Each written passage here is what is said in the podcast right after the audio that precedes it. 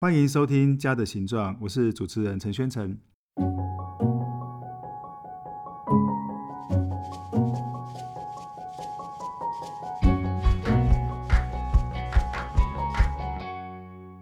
今天我们非常的荣幸哈，可以邀请文化大学建筑系的刘慧芳老师哈。我想趁这个机会也跟您讨论一下，就是说，我想那个我们都知道，公共艺术有三个非常重要的事情。那第一个在讲所谓的基地。你的你的对象，你的基地啊，放在哪里？设置在什么地方？刚刚那个慧芳老师讲到说，对基地来讲，那个新形态的，它可能是一个跨区域的，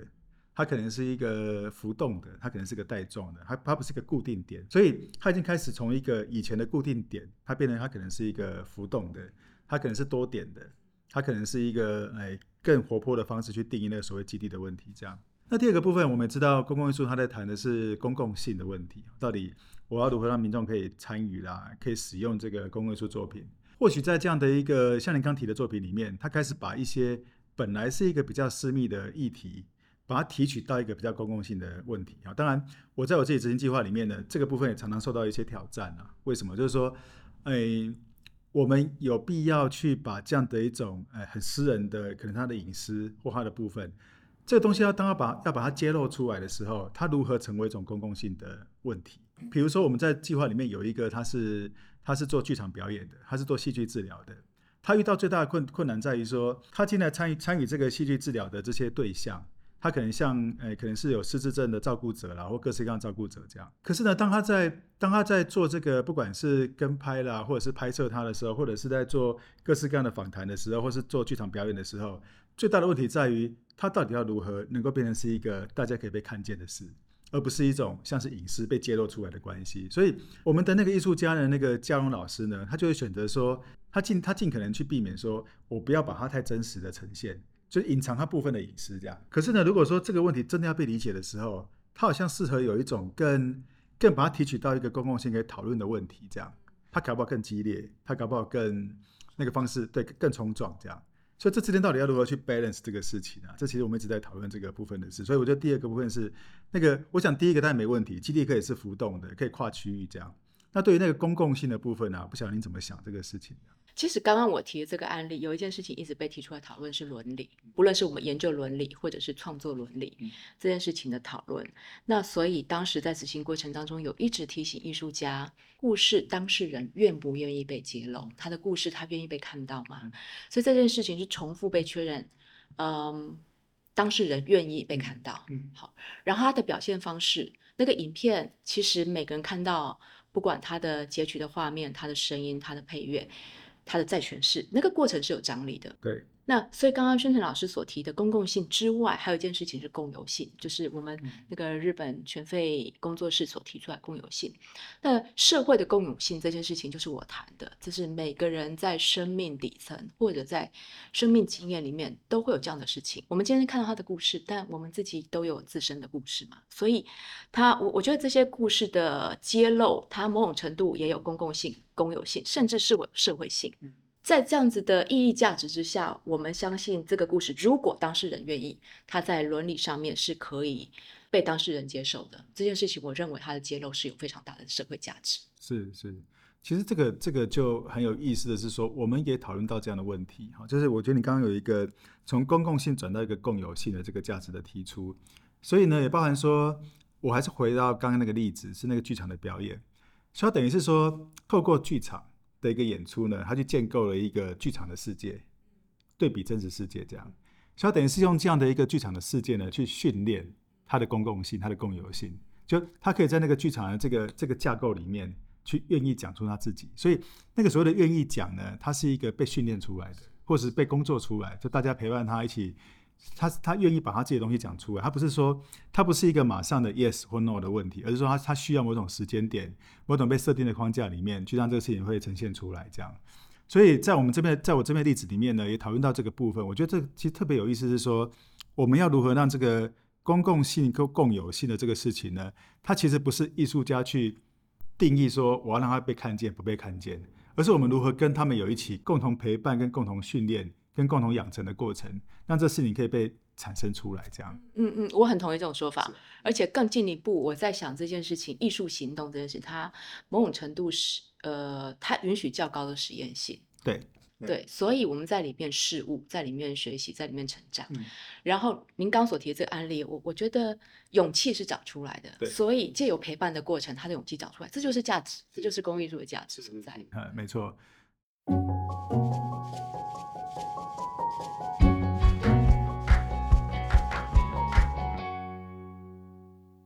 我想也也想进一步追问说哈，那我们在其跟艺术家合作的过程里面，也蛮常遇到一个问题。就是解决第三个公共艺术的部分是那个艺术性的部分，就到底在这个参与里面呢，这个艺术性要如何产生出来？就是很多艺术家可能会觉得，我为什么需要这件事情？就是对他的专业养成来讲，我我想很多现在艺术艺术背景的建筑可能有，因为建筑本来就有一些公共性的问题，所以像你刚刚讲的，会带学生去哎去社区啊去做这些事情啊。可在我们的艺术教育里面呢，可能更大的一块，它是一个封闭系统。它在它的封闭的美学价值里面去找到一种极致啊，或找到一种呃更好的突破跟呈现这样，所以他他 maybe 不太需要说像这样子的一个参与式的过程啊，因为对他来讲可能是种杂音这样。比如今天李长跟我说这个，那天那个这个阿妈跟我说这个，这些东西到底要如何成为一个我必须要被被接纳的事？所以我这几年在观察呢，比如说我觉得建筑大概对这个部分的的接纳度是高的，因为它毕竟是会空间会为人为为人所使用嘛。所以这个参与呢，它可以形成某一种对建筑师来讲的一种参考。可对艺术家来讲呢，他为什么会需要这样子的一种民众参与，或者像这样子的一种新形态的公共艺术这样，以至于说，以至于说他在过程当中呢，他可能需要花很多力气去应付这些事这样。我不晓得这个部分呢，你的你的一些经验然后看法是什么呢？哎，我其实哈，我不觉得所有公共艺术都需要参与。就是过去我们的讨论，但希望鼓励参与，可是不见得、不尽然，所有百分之百都要透过参与来达成。嗯嗯、可是这些观察，我认为艺术家的观察，或者他独到的眼光，他的艺术眼睛，嗯、来重塑或者重新诠释这件事情，如果带给大家冲击，我就觉得这个作品成功。是。可以引起大家的共鸣或回想或反思，这件作品的成功。那我不认为所有计划都应该透过参与达成。对对，所以我，我我我其实很蛮赞成那个宣诚老师的提问，就是不是所有都必须透过这样的形式达成。那还有一件事情我，我我想提的是，呃，可能有一点点相关，在两千年的威尼斯双年展里面有一个策展宣言，他提到说，我们要多一点伦理，少一点美感。他在建筑建筑展，对对对，建筑双年展。对他，他的意思是说，他并不是要舍弃完全舍弃美感，但是他他提到那个伦理的这件事情，对于人或者土地的关怀的伦理这件事情，所以刚问到艺术性啊，其实有一点类似哦，艺术性这件事情在公共艺术计划里面，我认为是重要的，因为如果它不存在艺术性啊，它很容易被拿来跟清创计划比较，对，它很容易被拿来跟呃社区营造活动做比较，对。对然后你就会被质疑说，人家办一场活动一万块、两万块，二十个人、三十个人，为什么你办一场，你一个工作坊要十万块，然后也只有十个人次？对，所以艺术性跟那个价值这件事情，我认为可能是后续呃公共艺术计划里面也许需要关注的一环，就是你怎么说服或者怎么去。也许不是整个执行计划，而是主办单位或者文化部门应该思考是：如果我们要回应这些疑问，那么更进一步的公共艺术它的产出的其他的量化、质化的研究，怎么样来支持这件事情？我我的确这么觉得，是说，我其实一直觉得我们的公部门应该要扮演一个比较好的去组织问题跟问问题的角色，这样到底问题在哪里，而不是变成说。每一个每一个艺术家或所谓的策展团队、执行团队啊，他会呃接到这个案子呢，才开始处理这个问题，这样。所以我觉得这会是一个比较大的问题。是。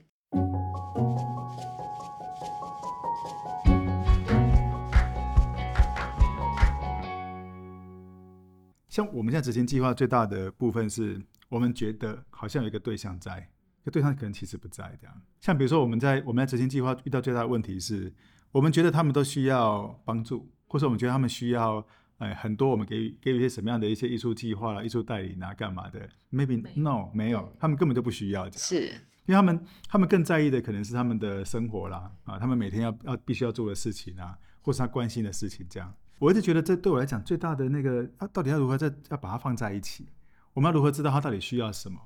搞不好对于所谓的艺术类型，然后艺术创作，它搞不好根本性会有一些调整跟改变。这样，这是我这是我一直在想的部分的问题啦。因为真的执行的时候呢，你会发现对象其实跟你是有距离的。对，对他根本不不觉得说那个参与是必要的。是，也应该说呢，或许可以换换个方式来讲，我某种程度觉得呢，其实，在台湾的大环境里面，不太去接受参与的事情。我今天要告诉你我的想法，我要跟你分享，我要跟你什么什么什么的这个部分呢，其实我觉得还没有这么的足够这样，所以至于说，真的这个环境呢，如果真的被建构起来，他们可能会害怕；如果真的到了这个地方呢，他们可能也不太会告诉你什么样的事情，这样就变成说，艺术家需要去拿捏一种，或者是要更弹性的去去思考一种方法，去怎么去做这个事情的一个发生。我们计划里面有个艺术家，他就他就搬进来住，他就跟那个跟那个跟一个住户呢去。租他这边的房子，就每天跟社宅的住户一起生活，一起去订外外送啊，一起去参加各式各样的会议啊，用这样的方式呢，去理解他们，贴近他们，去理解他们的问题，这样。所以，所以，所以变成说，像这样子的一个方式呢，它可能在某一种的哎方法上面，都有一个根本上的改变，这样。我觉得这个是我们在执行计划里面一直在想的，就是恐怕不是只有相关的我们在想的这些，不管是公共性的问题啊、艺术性的问题啊、跟基地的问题啊，